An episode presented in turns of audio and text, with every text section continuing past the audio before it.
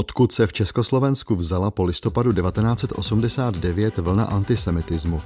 Na co navazovala a jak se projevovala? A kdo byli její nejvýznamnější představitelé? K poslechu odpovědí nejenom na tyto otázky vás zve pořad Pavla Hlavatého. Téma plus.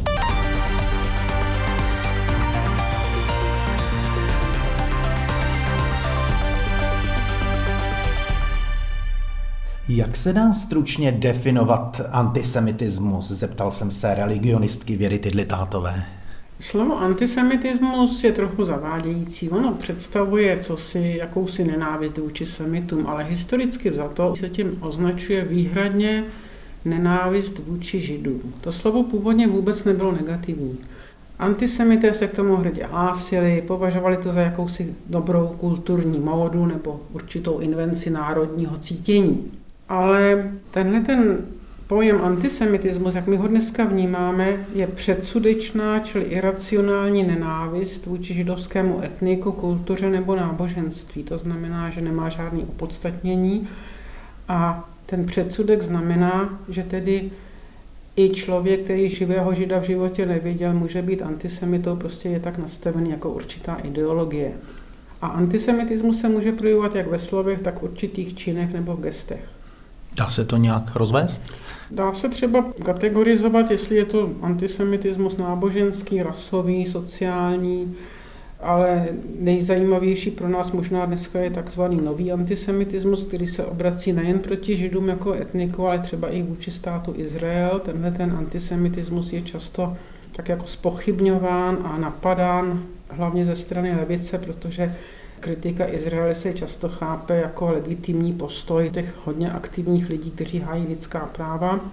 A pak máme různé přístupy, jak tedy odlišit tuto legitimní vymezení vůči politice státu Izrael, proti kterému nemůžeme nic namítat, od toho skrytého antisemitismu, který se maskuje takto a ve skutečnosti je to ona iracionální, hypertrofovaná nenávist vůči židovskému národu. A už existují i definice, které potom detailněji popisují, o co tam jde, že třeba i hanobení nejen židů jako lidí, ale třeba i památek, hřbitovy, synagogy, útoky na ně, nebo různé stereotypní vyobrazení může mít tyhle ty antisemické konotace. A antisemitismus nemusí být obrácen pouze proti židům, ale i proti lidem, kteří s nimi třeba sympatizují nebo se jich zastávají.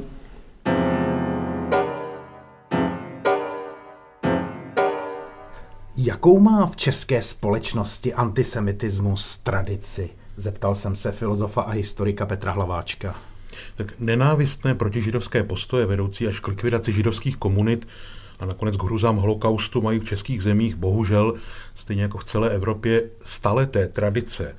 Oficiálním postojem evropského křesťanstva byl antijudaismus, odmítající židovské náboženství jako falešné či překonané, jenže Souběžně s ním existoval odedávna i antisemitismus, pěstovaný v intelektuálních i lidových kruzích, který se vyznačoval ještě nechutnější, etnickou, ba řekněme rasovou nenávistí vůči židům.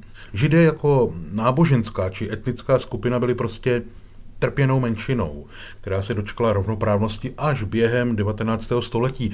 Jenže i v moderní době přežíval antisemitismus nejen ve své primitivní lidové formě s vírou v takzvanou rituální vraždu, ale tež mezi intelektuály, v českém prostředí zejména literáty. Vzpomeňme například Jana Nerudu, Viléma Mrštíka, ale i Petra Bezruče, Jakuba Demla. Samozřejmě nelze pominout ani Hilzneriádu a statečnost T.G. Masaryka, jenž byl svorně nenáviděn významnou částí české společnosti, oblibující různé antisemické retorické figury například.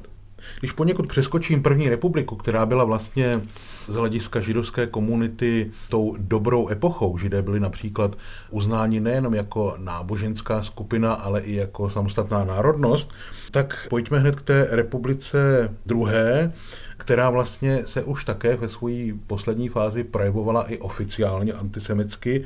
No a pak tady máme genocidní německou nacionálně socialistickou politiku uplatňovanou v protektorátu, No a tyhle ty trendy vlastně se zdá, že si osvojila určitá významná část české společnosti, takže i konec války neznamenal pak konec protižidovské animozity. naopak. Za třetí republiky, kdy byl náš stát již nepřiznanou guberní sovětsko-ruského impéria, se ve veřejném prostoru a v médiích objevoval zejména verbální antisemitismus a vlastně kontinuálně navazoval, i když to bude znít tvrdě na určité projevy nacistického rasismu. Připomenu, že vyhánění Němců se často týkalo i německy hovořících židů, kteří se vraceli z koncentráků. Nemluvě o pogromu ve východní části republiky ve slovenských Topolčanech v září 45. Přední komunistický ideolog Václav Kopecký hovořil například v březnu 47, to bylo v Teplicích, o bradatých šalamounech a židovské svoloči. Po únoru 48, v temných 50. letech, se k tomu ještě přidala inspirace sovětskou protižidovskou parnojou, kdy Sovětský svaz a jeho satelity, zhrzené tím, že se stát Izrael nestal sovětsko-ruským klientem, začali brutálně pronásledovat takzvaný židovský kosmopolitismus a sionismus. Tento státní antisemitismus, oficiálně antisionismus, zůstal v Československu v různé míře uplatňovanou doktrínou až do obnovení demokracie v roce 1989.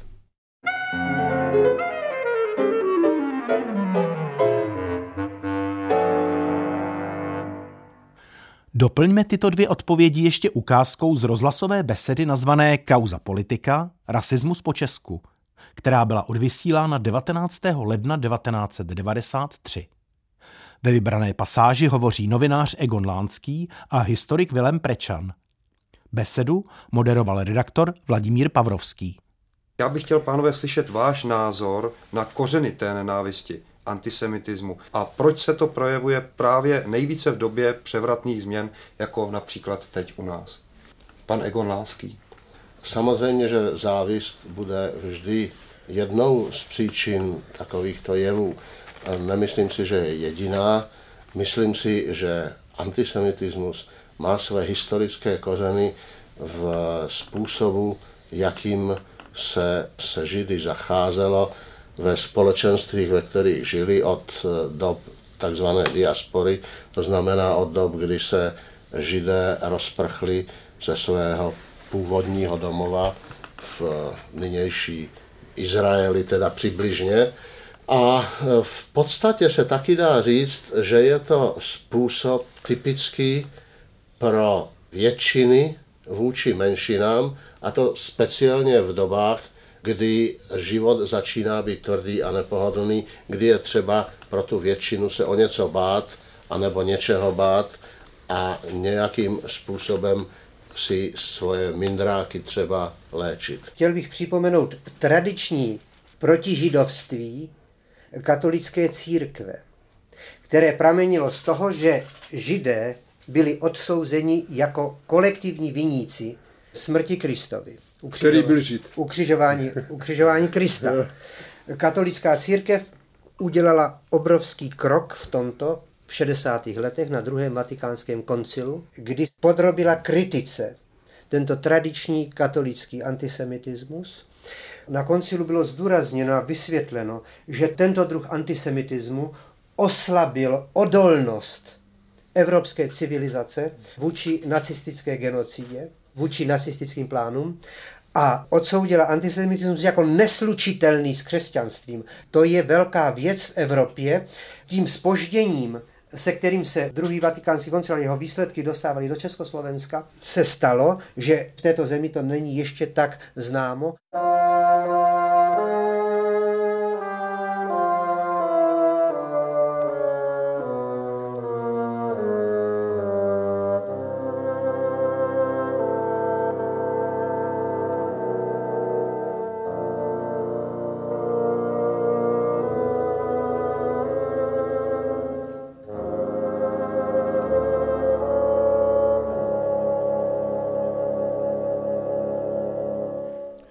Jaké byly největší důsledky antisemitismu negativní?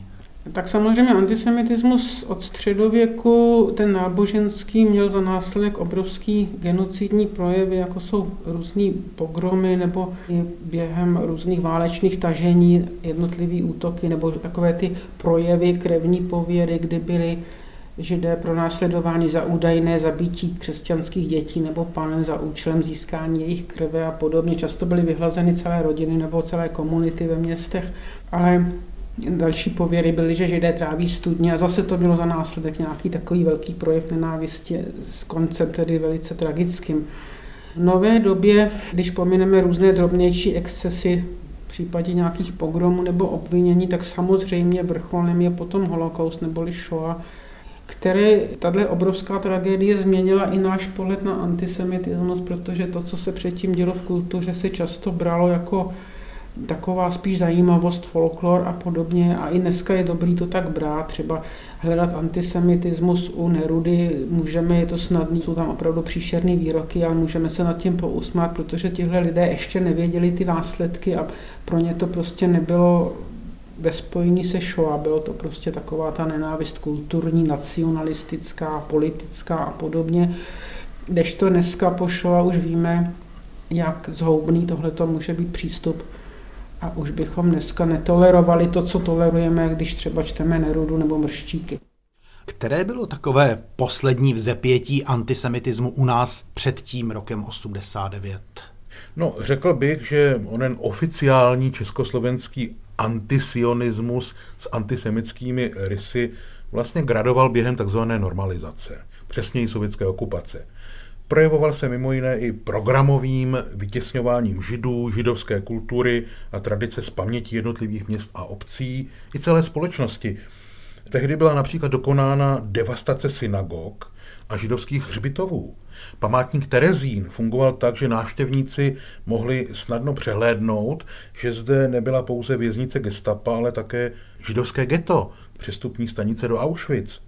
Právě za normalizace vzniklo v getu v bývalé židovské škole Muzeum SNB a revolučních tradic Severočeského kraje. Ze školních učebnic a obecního povědomí byl vlastně vytěsněn i holokaust. Z československých židů se v oficiálních dokumentech staly anonymní oběti fašismu, jak zněla oficiální komunistická terminologie. Stejně také děsivé, že STB vytvářela kartotéky občanů, kteří by na základě nacistických rasových zákonů mohli být považováni za židy. Oficiální termín zněl osoba židovského původu, přičemž podobné seznamy politiků, umělců, intelektuálů pak sestavovali i protagonisté české antisemické scény po roce 89. Nemluvě o tom, že STB verbovala právě i v době normalizace masivně svoje spolupracovníky v prostředí židovských obcí, aby získala na těch činností bezprostřední kontrolu. Z času tzv. normalizace bych komentoval alespoň dvě knihy antisemického charakteru. Nejprve bych zmínil komunistického novináře Františka Jaromíra Kolára, který už dříve kritizoval takzvané orgie kafkismu a psal do rudého práva různé články s takzvaně antisionistickým podtextem. Ale ten pán schrnul svoje texty a názory do pamfletu Sionismus a antisemitismus, který vyšel v roce 1970. V němž odmítal nařčení Československá východního bloku z antisemitismu, což považoval tato nařčení za, teď cituji, hlavní šlágr antikomunistické propagandy.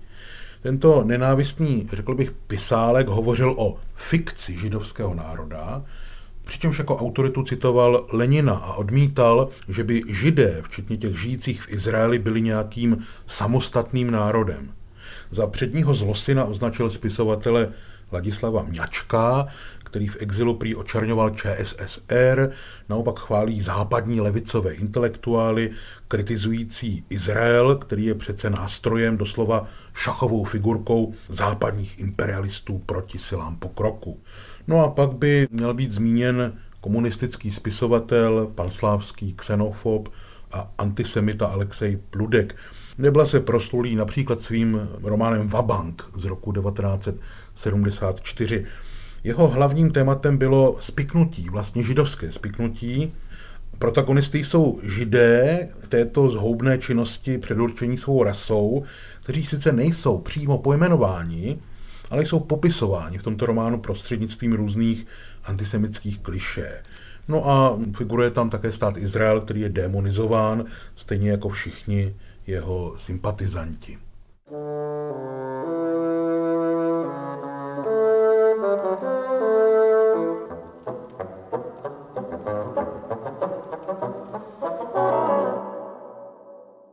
Na co z normalizace tedy mohl ten boom antisemitismu u nás po roce 89 přímo navazovat?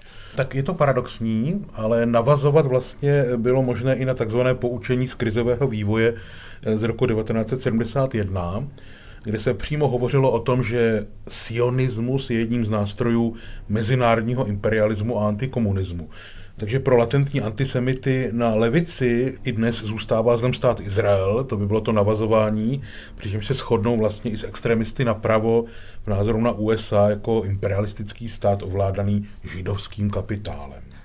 Historička Jana Svobodová zaznamenala ve své studii nazvané Zdroje a projevy antisemitismu v českých zemích 1948 až 92, jak vztah a přístup k antisemitismu ovlivnila změna politického systému po listopadu 1989.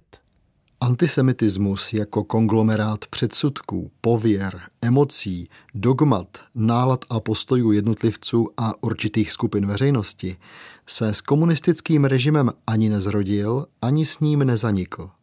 Poté, co ztratil oficiální platformu státem propagovaného antisionismu, začal opírat svoji existenci právě o dosažené občanské svobody a garantovaná práva svobody projevu, tisku a šíření informací začal těžit z pocitů osobní, sociální, hmotné i existenciální nejistoty, které se projevovaly hlavně v těch složkách společnosti, jež dříve akceptovali pohodlí života v asistenčním státě, jenž s nimi po léta uskutečňoval oboustranně akceptovaný obchod.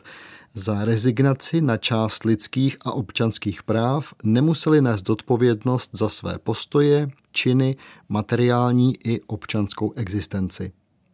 Tam, kde byla prvotní euforie z konce totalitního režimu vystřídána osobní nespokojeností s tempem, obsahem a průběhem prováděných změn, mohla nad tendencemi ke konstruktivnímu postoji převážit tendence hledat nikoli příčiny nespokojenosti, ale jejího vyníka, vnějšího cizího zakonspirovaného nepřítele a trvalou hrozbu.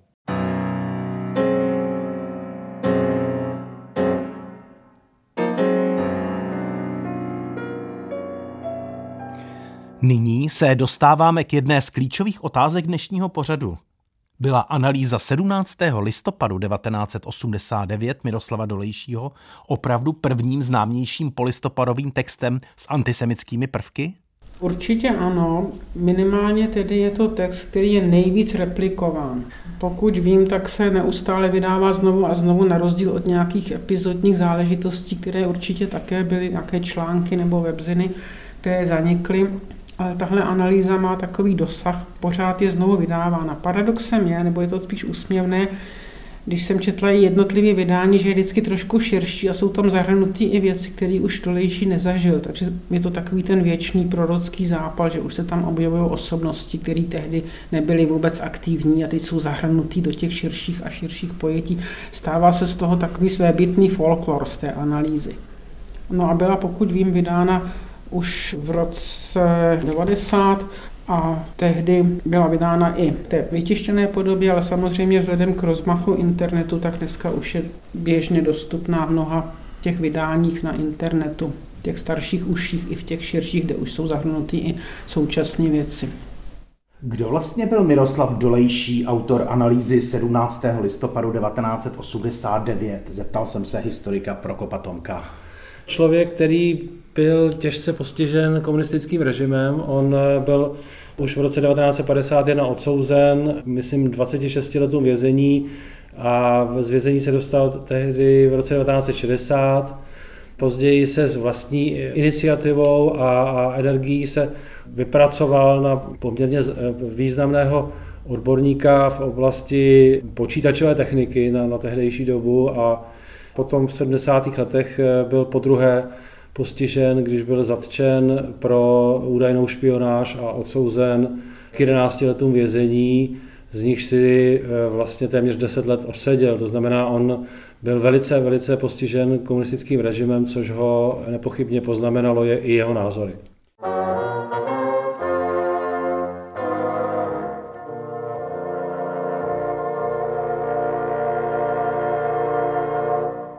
Kdy a jak analýza 17. listopadu 1989 vznikala?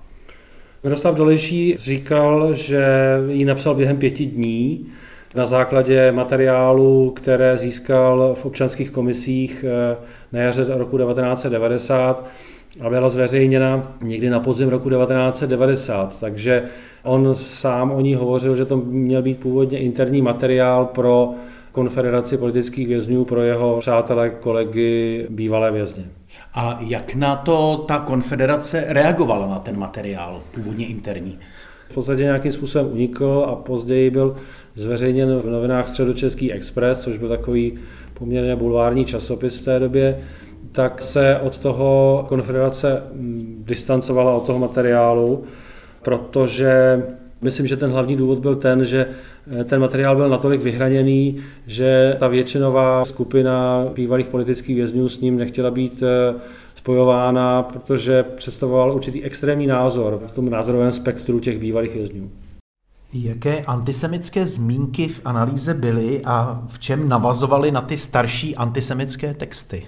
Miroslav Dolejší, tedy autor, který sepsal tohleto dílko, tak vychází zřejmě z nějakého osobního pocitu křivdy, protože tam zahrnuje osobnosti, které předcházely třeba v chartě tuhle tu změnu a potom vystoupili veřejně 17. listopadu. Takže on tam jmenuje rodiny, on vždycky zdůrazňuje tu rodinu Havlovi, že, Dinstbírovi a podobně, a vždycky zdůrazňuje, že jsou to židé nebo že slouží židům a ta jeho koncepce je taková konspirační, prostě Mossad tady tyto rodiny jak si zaúkoloval, nebo oni mu slouží dobrovolně, to už se tam potom těžko dá vydedukovat.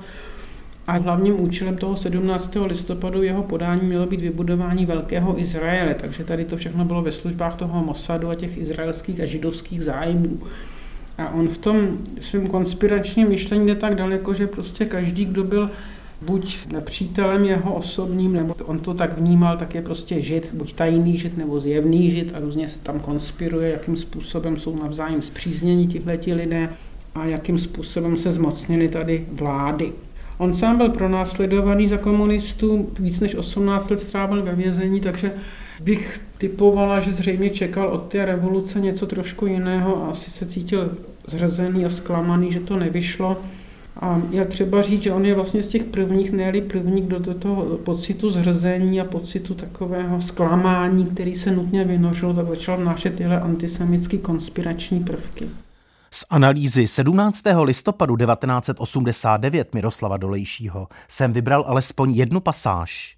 Je v ní nastíněna konspirační vize, která začíná tím, že se ekonomický místopředseda vlády nestal po volbách v červnu 1990 členem nové vládní sestavy. Tato varianta vedla k přesunu Valtra Komárka do rezervy pro dobu, kdy po zhroucení bude následovat druhá fáze reformy. Dojde k ní asi po dvou letech, kdy z transferu židů z Ruska zůstane asi 17 až 37 tisíc těchto židů v Československu, o jejich vztazích ke KGB je u mnohých z nich snadné si učinit představu dosti snadno. Těmto lidem pak bude svěřen zahraniční, především židovský kapitál a konexe, které mají jejich banky a společenství k dispozici.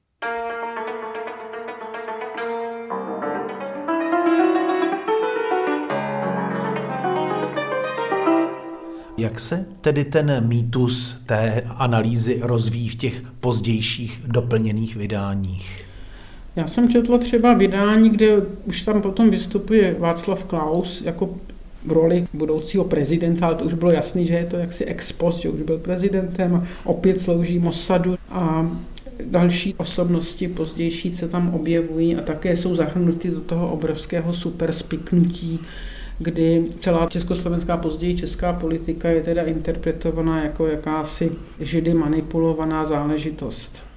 Historika Petra Hlaváčka jsem se zeptal na další publikační činnost Miroslava Dolejšího. Kromě řady článků připravil Miroslav Dolejší jako editor k vydání ještě dvě publikace. Nejprve roku 1990 antisemický pamflet Protokoly sionských mudrců sepsaný počátkem 20. století v Rusku, a to s doplněným názvem Knížata zloby.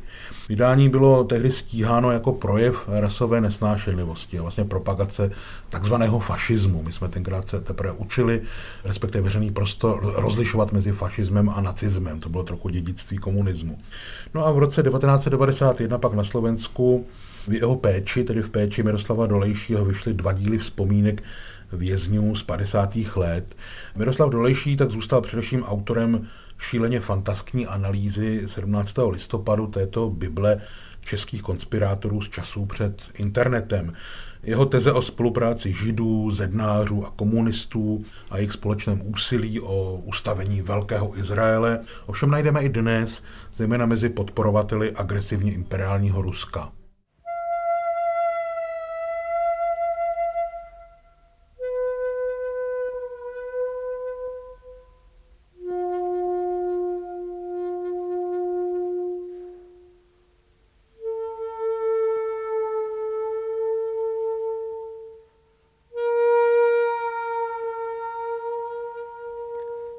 Historika Prokopa Tomka, autora studie věnované Miroslavu Dolejšímu, jsem se zeptal, zdá publikování analýzy 17. listopadu 1989 mělo nějakou právní dohru.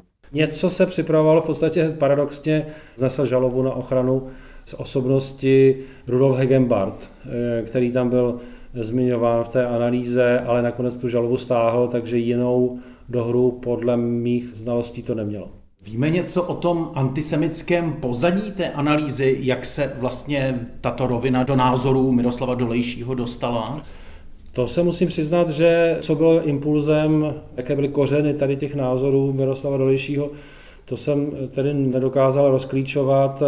On sám třeba říkal, že hodnotí pozitivně řadu židů, ale už z toho, že vlastně rozlišoval mezi hodnými a dobrými židy, tak bylo vidět, že považuje Židy za jakousi zvláštní skupinu lidí, mimořádně schopnou, mimořádně nebezpečnou a dobře organizovanou, takže přestože tvrdil, že má pozitivní postoj, tak vlastně už ukazoval tím, že ty Židy považuje za něco odlišného od ostatních národů. Bylo publikována řada rozhovorů s ním, kde se tady ta tehdejší publicistika snažila nějak pochopit a osvětlit tu analýzu, která měla dosti značnou odezvu ve společnosti, nejen negativní, ale do jisté míry vycházela vstříc takovému zklamání z té polistopadové doby. Prostě lidé měli obrovská očekávání od eh, svobody a demokracie a zjistili, že ta každodennost není tak oslnivá, jak se původně zdálo a tu frustraci prostě si snažili nějakým způsobem vysvětlit a jedno z těch vysvětlení byla ta analýza, proto to tedy mělo tu odezvu. Posloucháte pořad Téma Plus. Příběhy o tom, jak minulost ovlivňuje současnost. Pořad najdete také na webu plus.rozhlas.cz, v aplikaci Můj rozhlas a v dalších podcastových aplikacích. Nejvýznamnějším periodikem spojovaným s antisemitismem v těsně polistopadovém období byl týdeník Politika. Religionistky Věry Tidlitátové jsem se zeptal, jaká byla jeho historie. Týdeník politika taky spadá do období těsně po revoluci v raných 90. letech a jeho původní profil byl takový spíše antikomunistický, ten antisemitismus se tam neobjevuje, ale přitvrzovali a postupně se tam začínaly objevovat různé antisemické prvky. A vystupují tam tedy redaktoři nebo autoři, kteří potom se profilovali jako ty nejhlasitější antisemité, mezi nimi třeba Josef Voříšek, který byl potom překladatelem těch významných antisemických spisů. Týdeník politika taky patří mezi ty významnější média, protože jich bylo celkem hodně těch médií, dá se říci, že už možná několik desítek na začátku nebo v těch 90. letech, ale ne všechny byly takhle významné a takhle měly dosah. A týdeník politika potom byl významný právě tím svým obrovským dosahem díky internetu, když se začal šířit. Ten Voříšek, který byl redaktorem, tak potom například založil takovou knihovnu antisemických spisů internetovou a nazval to Spiknutí proti církvi a lidstvu. Ta vycházela tedy později, ale to už se stal významným mluvčím, významným překladatelem a vydavatelem těchto knih a těchto publikací. Které byly, řekněme, nejdůležitější texty publikované v tom týdeníku politika? Týdeníku Politika vyšel seznam židů v české kultuře, poměrně obsáhlý text, obsáhlý seznam a byli tam snad všichni kulturně působící činitelé od herců, spisovatelů, všech možných umělců. Samozřejmě, že mezi nimi byl jen zlomek skutečně židů, jinak to byli Češi, Slováci, ale pro antisemity tak je židem v podstatě každý, kdo buď s židy sympatizuje, nebo má větší nos, nebo tak působí, nebo se jim prostě nelíbí. Takže oni to takhle sepsali a zaútočili tam na celou tu československou a českou kulturní frontu. V první ukázce z týdeníku Politika si poslechněme úryvek z článku Mezinárodně politický vývoj a Československo. Jeho autorem byl Miroslav Dolejší a otištěn byl v čísle 55 z roku 1992. Židé a svobodní zednáři podnikli masivní frontální útok na mocenské pozice ve všech státech střední a východní Evropy a byli úspěšní. Zmocnili se všech pozic v politice, v mocenském aparátu, ve finančnictví a hospodářství, v tisku, kultuře, justici a tak dále. To všechno s tichým souhlasem nebo dokonce s pomocí církevní hierarchie.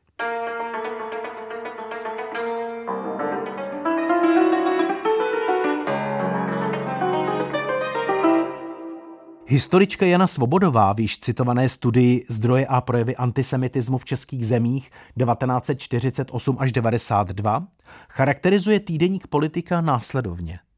Redakce týdeníku Politika volila cestu pozvolného a postupného rozvíjení své koncepce. Jestliže její záměr, tedy šíření antisemitismu, byl v prvních 20 číslech latentní, ve třetí desítce čísel už byl náznakový a od čísla 36 naprosto zřetelný a jednoznačný. Třeba, že byla židovská problematika sledována v co nejširším tematickém záběru, sloužila všechna zdánlivě různorodá témata jedinému účelu – demonstrovat, ilustrovat a doložit, že vyníkem všech současných i minulých společenských otřesů jsou židé, lichváři, velkokapitalisté, spiklenci a rozvratníci, marxisté, bolševici a komunisté, netvůrčí materialisté lbějící zároveň na své víře a iniciátoři válek.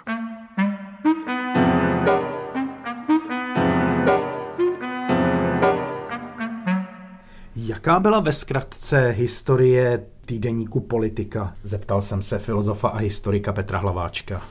Týdeník politika vycházel v letech 91 až 92 a byl spojen s novináři, skoro bych řekl s novináři v úvozovkách, Josefem Tomášem a Jaroslavem Voříškem, kteří reprezentovali určitou formu netolerantního konzervatismu, když i ten konzervatismus bych dal do uvozovek, byť se hlásili k nějakým křesťanským katolickým pozicím.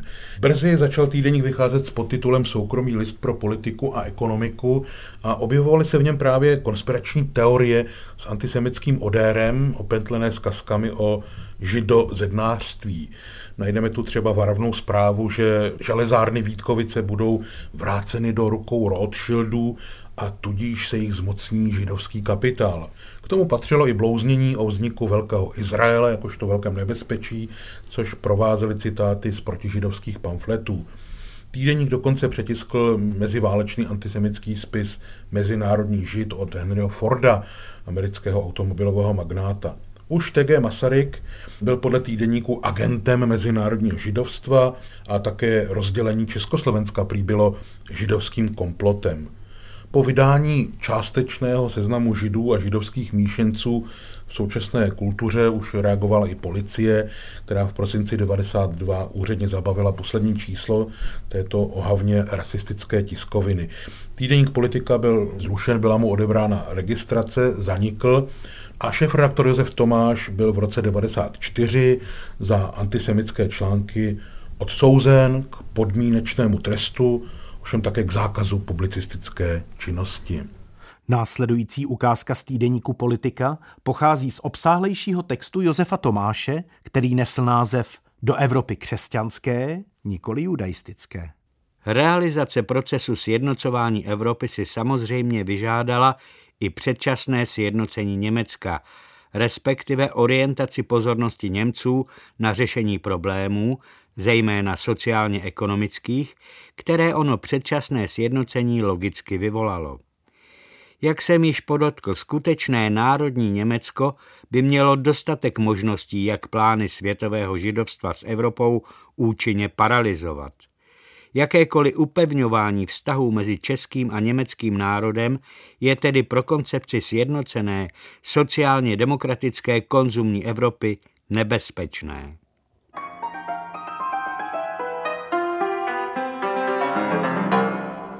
Poslechněme si ještě jednu ukázku z rozhlasové besedy nazvané Kauza politika, rasismus po Česku z 19. ledna 1993.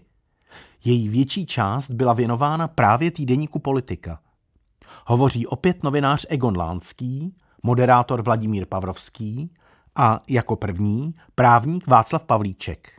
Já myslím, že my bychom měli hovořit o tom, jaké jsou hranice třeba svobody informací a co je to, když někdo chce podněcovat k trestné činnosti a podněcování k antisemitismu je zajisté trestnou činnost. A jestli konkrétní psaní tohoto týdeníku naplňuje skutkou podstatu nebo nenaplňuje skutkou podstatu, nechť rozhodnou orgány činné v trestním řízení. Pan Lánský chtěl něco podotknout? Já jsem chtěl jenom poukázat, a možná, že to bude ode mě trošku nečekané nebo překvapivé, já jsem chtěl jenom poukázat na to, že v tom, že to všechno tak dlouho trvá a že jsme tak opatrní s tím posuzováním, že v tom je taky něco dobrého.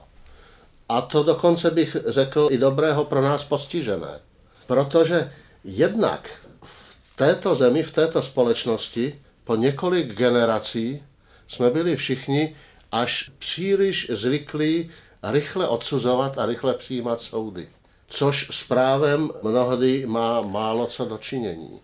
Právo je právě proto v právních státech tak respektováno a právě proto tak upadlé v naší společnosti dnešní, protože do toho vědomí přicházejí ne ty první reakce vzrušené, ale ty promyšlené, klidné posudky lidí, kteří dlouho vážili a něco znají a právě proto jejich úsudek v tomto oboru je považován za respektabilní.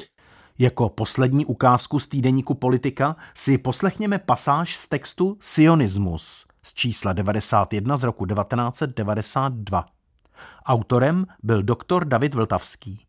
Z východoevropského zájmového prostoru sionistických světovládců bylo získáno něco zajímavých poznatků o úkolování tzv.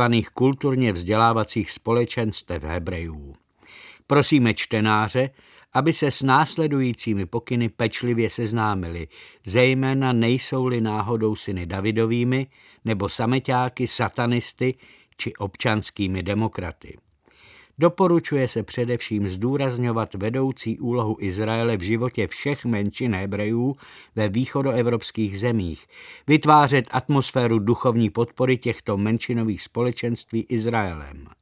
V mládeži Hebrejů stimulovat hebrejský nacionalismus, a to pomocí důrazu na specifičnost moderní historie Izraele a napomáháním k identifikaci hebrejského národa se státem Izrael.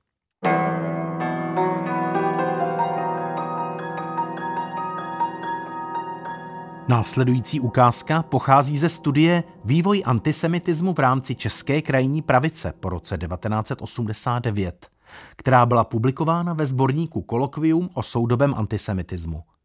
Její autor, politolog Jan Charvát, zde akcentoval důležitost publikačních aktivit Miroslava Dolejšího a týdeníku Politika při zrodu polistopadového antisemitismu.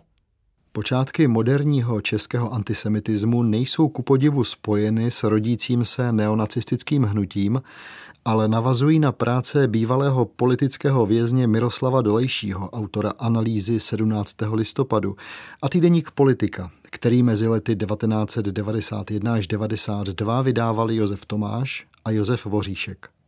Společným jmenovatelem tvorby všech jmenovaných byly teorie spiknutí, antisemitismus a antikomunismus. Všichni jmenovaní spochybňovali legitimitu polistopadového režimu a pokládali ho za pouhý zastírací manévr KSČ a mezinárodního židovstva.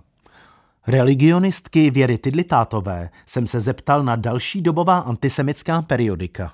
Tak v 90. letech bylo ještě dost častý takový to skinheadský projevy, takový ty hnutí, který už dneska moc nevidíme.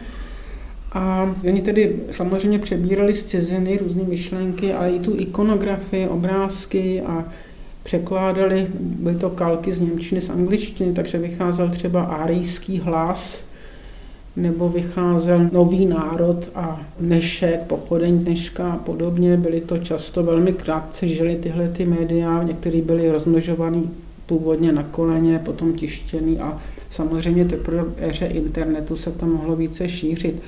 Až později, po tom roce 2000, tak vychází poslední generace, která byla opravdu už tedy na internetu a tam vydavatelé byli dokonce stíhání, na rozdíl od těch předchozích, tak se dostali opravdu před soud, takže Libor Bubík a Erik Sedláček se dostali před soud, přičemž paradoxně došlo k tomu, že pan Sedláček byl z formálních důvodů osvobozen, protože ty důkazy proti němu byly získány ne úplně legální cestou. Tenhle ten člověk byl opravdu radikál a například jeho taková hláška byla, že holokaust nebyl, ale bude, takže to měl tam vždycky uvedeno. Potom samozřejmě vycházely, to už jsou ty pozdější léta, Národně vzdělávací institut vydával zase spoustu textů, které byly částečně překládané, částečně původní, různé články, knížky a podobně. Již zmíněný Voříšek na tom webu má spiknutí proti církvi a lidstvu, kde má zase spoustu i těch antisemických projevů z 19. století, z poloviny 20. století, přeložené věci a podobně.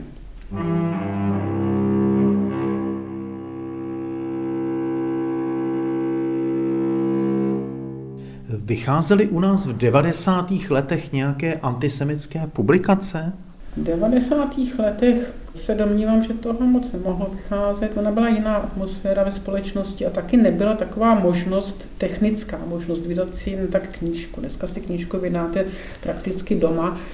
Tehdy to znamenalo dostat se do kontaktu s nějakým renomovaným nakladatelstvím, takže přímo v 90. letech aspoň nevím o nějakých vyloženě publikacích typu knihy. Samozřejmě ty různé časopisy nebo brožurky mohly být, ale samotná knižní produkce opravdu pak souvisí s tím rozmachem techniky, to znamená mít možnost si doma něco vytisknout, udělat si redakci, udělat si k tomu tu grafickou úpravu a podobně. A samozřejmě taky s rozmachem určitým toho zázemí, podnikatelského zázemí, lidí, kteří mohli si dovolit vydávat knížky, měli na to peníze, měli na to už nějaké dílny provozy. Takže mezi pochybné, řekněme v úvozovkách nakladatelství patří naše vojsko, který bylo kdysi takovým okrajovým, ale celkem slušným nakladatelstvím, vydávalo komunistické knihy, ale vydávalo třeba i zajímavé životopisy v některých osobností, tak se transformovalo po té revoluci do nakladatelství, které dneska vydává Mein Kampf a všelijaké takovéhle věci, knížky, teda, ale kromě toho vyrábí a prodává i různá trička s těmi Staliny a Hitlery a hrníčky a můžete si tam koupit Zemana a můžete si tam koupit Hitlera, Che Guevaru a prostě to už je taková neuvěřitelná produkce. A to je příklad toho komerčního vydávání, kdy ten dotyčný nakladatel má peníze, aby to podnikl a zase mu to generuje peníze, protože to je obrovský kšeft a tohle v 90. letech si myslím nebylo ani ještě možné. A osobnost anglického historika Johna Irvinga? Tak to je pravda, to vycházelo jako překlady jeho děl. Uváděl se jako nejpřekládanější britský historik. Ten jeho vývoj je taky zajímavý. On začal jako takový celkem slušný sice amatér, ale historik, dejme tomu poučený, který se řadí mezi revizionisty, ale ten jeho revizionismus byl původně takový uměřený. On třeba kritizoval bombardování Drážďan, což celkem rozumný člověk taky chápe jako hroznou věc, bombardování civilistů a tak dále. Ale postupně se dostal na tu plochu toho zrůstajícího antisemitismu, došel až tedy k popírání holokaustu a tohleto téma popírání holokaustu tady bylo jeden z prvních narrativů antisemitismu, protože asi to bylo nejdostupnější, prostě existovaly ty zahraniční zdroje, nebylo potřeba něco znovu vymýšlet. U nás potom začaly se šířit takový ty starší narrativy, které se zase tahaly z 19. století brožurek různých, ale vytvořit něco úplně nového chvilku trvá. Přece jenom nějaký český vlastní, to byla asi ta analýza 17. listopadu, ale jinak moc původní tvorby tam nenajdeme. K antisemitskému dění v 90. letech ještě naposledy filozof a historik Petr Hlaváček. Nejprve bych asi připomenul zcela opačný trend, a to obnovený zájem Čechů o židovskou kulturu a náboženství, stejně jako respekt ke státu Izrael, s nímž Československo obnovilo po mnoha letech diplomatické styky. Antisemitismus vlastně představoval marginální proud, který se projevoval například v části subkultury skinheads, zejména na různých srazech a soukromých koncertech. Ovšem antisemické prvky bychom našli také v projevech sládkových republikánů, například v jejich tiskovině Týdeník republika. A pak v roce 98, to už jsme na konci 90. let, vyšla česky také brožura Osvětím, fakta versus fikce, nové a utajované poznatky o holokaustu, což byla brožura popírající holokaust. Je vlastně paradoxní, že se jí podařilo distribuovat dokonce na české školy, na česká gymnázia, takže se muselo ohradit i ministerstvo školství. Vlastně můžeme říct, že v 90. letech se projevoval v Česku fenomén označovaný jako takzvaný antisemitismus bez židů, a to například i ve sportovním prostředí, zejména v Kopané. Odpůrci fotbalové slávie ještě na počátku 21. století vykřikovali slogan Jude Slávia a na adresu fanoušků baníku Ostrava zněly nadávky o polských židech. Protagonisty byli na prvním místě fanoušci pražské Sparty, proti jejichž antisemitismu se ohradila i židovská obec v Praze. Dá se nějak mapovat, jak se ten antisemický narrativ u nás vyvíjí třeba v těch posledních, řekněme, 20-25 letech? Je to zajímavá otázka, protože oni ty lidé často vycházeli z určitých, podle mě teda je to názor můj, vycházeli z toho, že čekali od té revoluce nějakou velkou společenskou změnu, která jim dá zapravdu a která je třeba vynese do nějakých vyšších postů. U některých je to zřejmé, že se potom cítili jako zhrzený a ošizený a ukradená revoluce a podobně. Takže z toho antikomunismu, který u nich určitě byl, a z toho původního disidentství, který tam taky bylo, tak se někdy i profilovaly takové zvláštní postavy, které se začaly uchylovat k různým archaickým vzorcům chování, právě antisemitismus, takový vyhraněný katolicismus, nebo fašismus toho českého typu, začala adorace těchto těch známých postav českého fašismu a podobně. A zajímavé je, že měl několik těch postav má podobnou v tomhle biografii, že nejprve začínají jako kritikové toho komunistického režimu nebo komunistické ideologie a svým způsobem se řadí, dejme tomu, k regulérní pravici, například klub mladých konzervativců a konzervativní strana a podobně, což bylo naprosto regulérní postoj.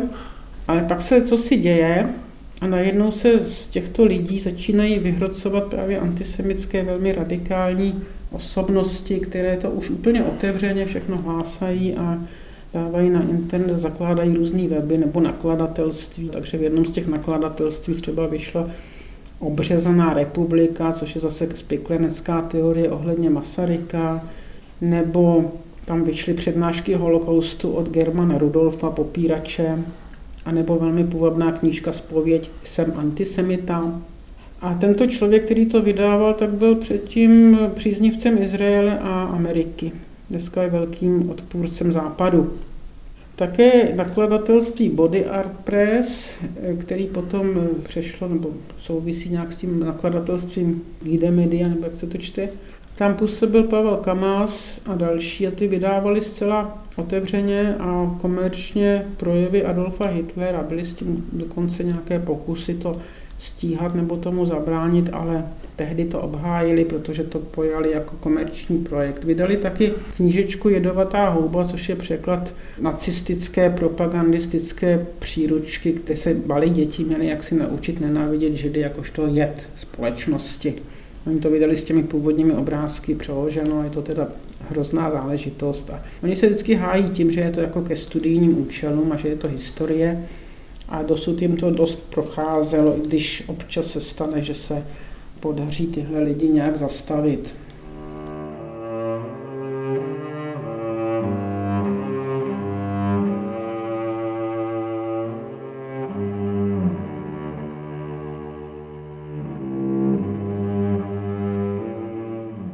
Proniká v dnešní době ten antisemický narrativ nějak na sociální sítě šířej do společnosti?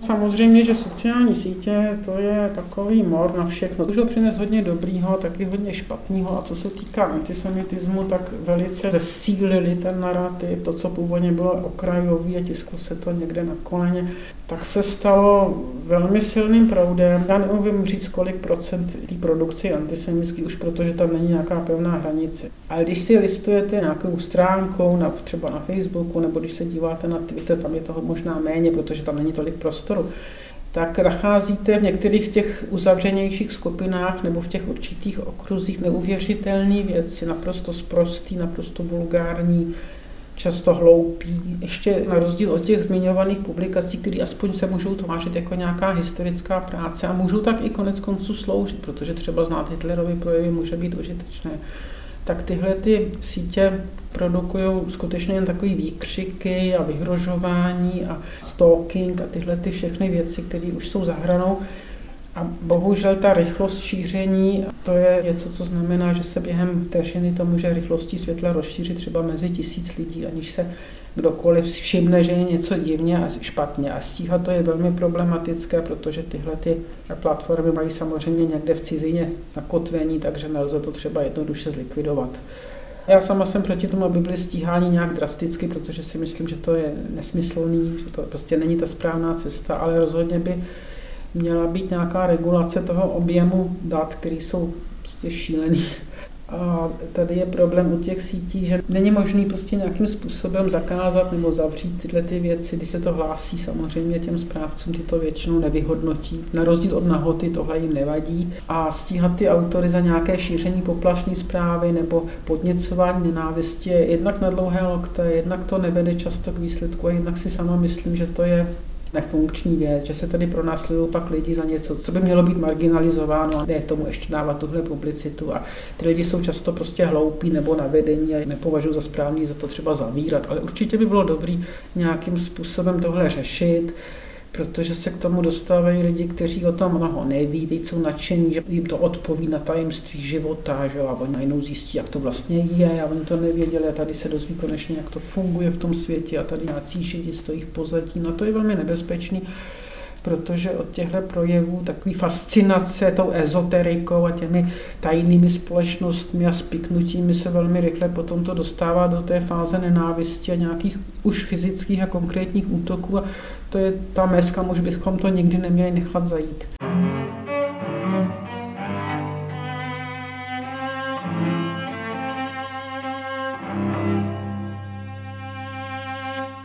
Cyklu Téma Plus jste slyšeli pořad Návrat antisemitismu po listopadu 1989.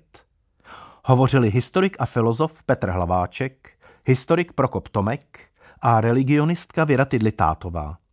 Zazněly nahrávky z archívu Českého rozhlasu a hudba skladatele Aloise Háby. Ukázky přečetli David Hertl a David Schneider, zvukovým mistrem byl Jan Brauner, režii měl David Hertl. Naslyšenou se těší autor pořadu Pavel Hlavatý.